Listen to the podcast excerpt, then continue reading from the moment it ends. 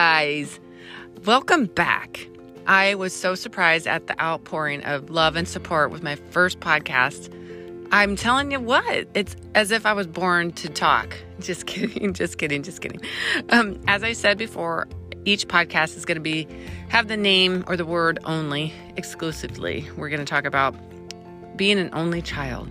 Okay, so I was raised as an only child, but many, many, many years later, when I was 23, my dad had remarried and I had step step two stepsisters, stepbrother, and a half sister when I was 23. But we're going back to when I was just a small little girl, and I was born and raised in San Diego. My parents were married mm, until I was eight, is when they got divorced, and um, I grew up in East County. Like I started off at Rio Seco and Santee. I went to five different schools. I think I moved like three times.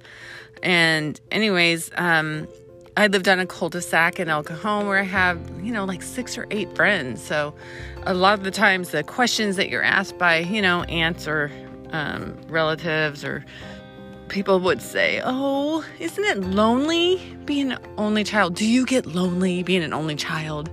And I would sit there and think for a minute and go, No, that never occurred to me. First of all, I was surrounded by, you know, like I said, friends. My aunt was four years older than me, so we hung out, you know, when when we were young. And uh, who else? You know, I had lots of cousins. But me, myself, and I, we were always together, and we got along fabulously. I had a good old time. Yeah, uh, in school, I was, you know, probably undiagnosed ADHD, the hyperactive child who became you know, class clown by the time I was in high school. So you would have thought with all this energy that I would have been in drama, and I was never in drama in school. Uh, you know, I was never a cheerleader, dance team, and none of that. It's it didn't happen to many many years later, which is hilarious. Now, however, I did go into the talent shows. Like we would get our um, outfits all made. Like my mom was a seamstress, so she would sew us matching outfits. We'd do the choreography and we dance. I remember doing that in grade school, so that was one type of performing. But normally, I was just you know used to getting. I was being the center of attention at home. And then that spilled over into school where I always wanted to get attention. So I would blurt out things, try to make people laugh, and you know, that's not always a good thing when you're trying to learn, or, you know, the teachers probably didn't appreciate it. But anyway, that's kind of what happened to me in school. I was never paying attention, I was always joking around and, and goofing off, trying to make people laugh. I love improv. I think, you know, all, over all these years of practicing, un, you know, I wasn't trying to. I, I just, I come up with things on the fly. I'm very witty. So in in my actors workshop, I remember 27 years ago, we used to do improv. Not so much in the current um, actors workshop, but it's one of my favorite things to do.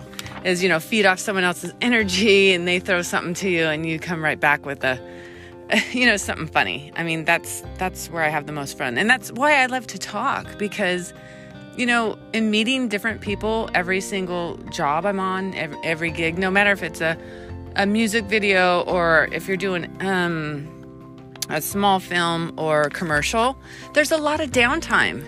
And I make sure I fill that downtime with a lot of chatting. I have made some of the nicest friends.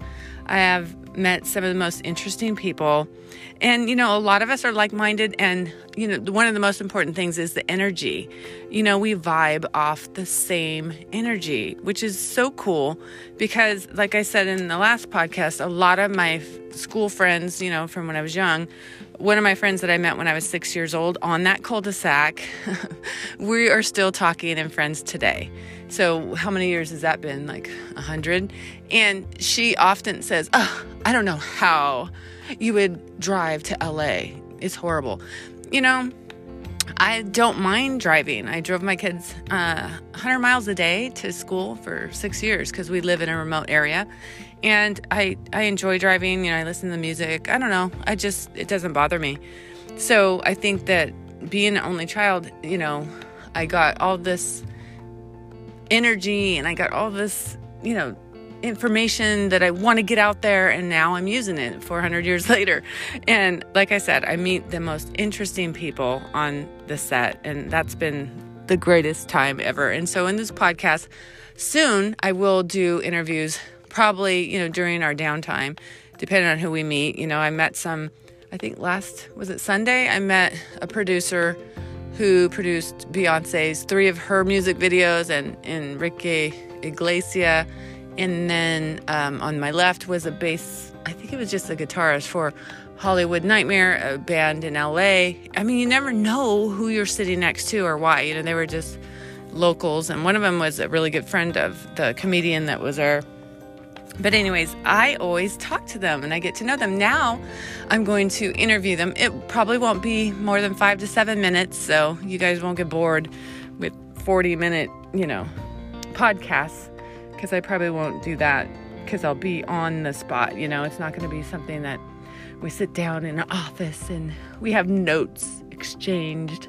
Although I do have a couple of friends that um, will do Zoom interviews. You know, some of my actors friends I've known for about three years from the Actors Workshop. One of them's in um, LA Film School, and then the other one, not only is he signed with Shamon Freitas and he's an actor, but he's also a fireman. So a lot of times he'll he'll be too busy to meet in person. Anyways, back to um, being an only child. So if there's anyone out there who could relate to this, uh, like I said before, um, I'm a native San Diego. Native San Diegan. It's hard to find, you know, people who haven't come from somewhere else to live here, and also only children. It's hard to find. I know I have three children. Michelle has three children. A lot of people I know don't have just one child anymore. So if you are an only child, reach out to me. You know, you can get in contact with me on Instagram or through here. I also wanted to share that. Um, my commercials that are out right now. You might see me on um, and also there's a video that just I just did a couple weeks ago with a YouTuber. Her name's Re- Rebecca Zamolo. She's got like 20 million followers. She did a really neat concept video. It's called Birth to Death, and I played the older person. Like they started with a five week old, a toddler. I think they had an eight year old a teenager, a 30 year old, a 50 year old, and an 80 year old.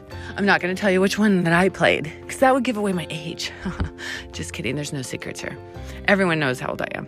Anyways, I will leave it with um, closing. All I wanted to do is give you a little bit more background about how I became this dynamic chatter. It's probably from being an only child. I could be wrong. I could be wrong. There could be shy only children out there who don't want attention. I'm not one of them. Anyways, until next time, I hope to see you soon. Talk to you later.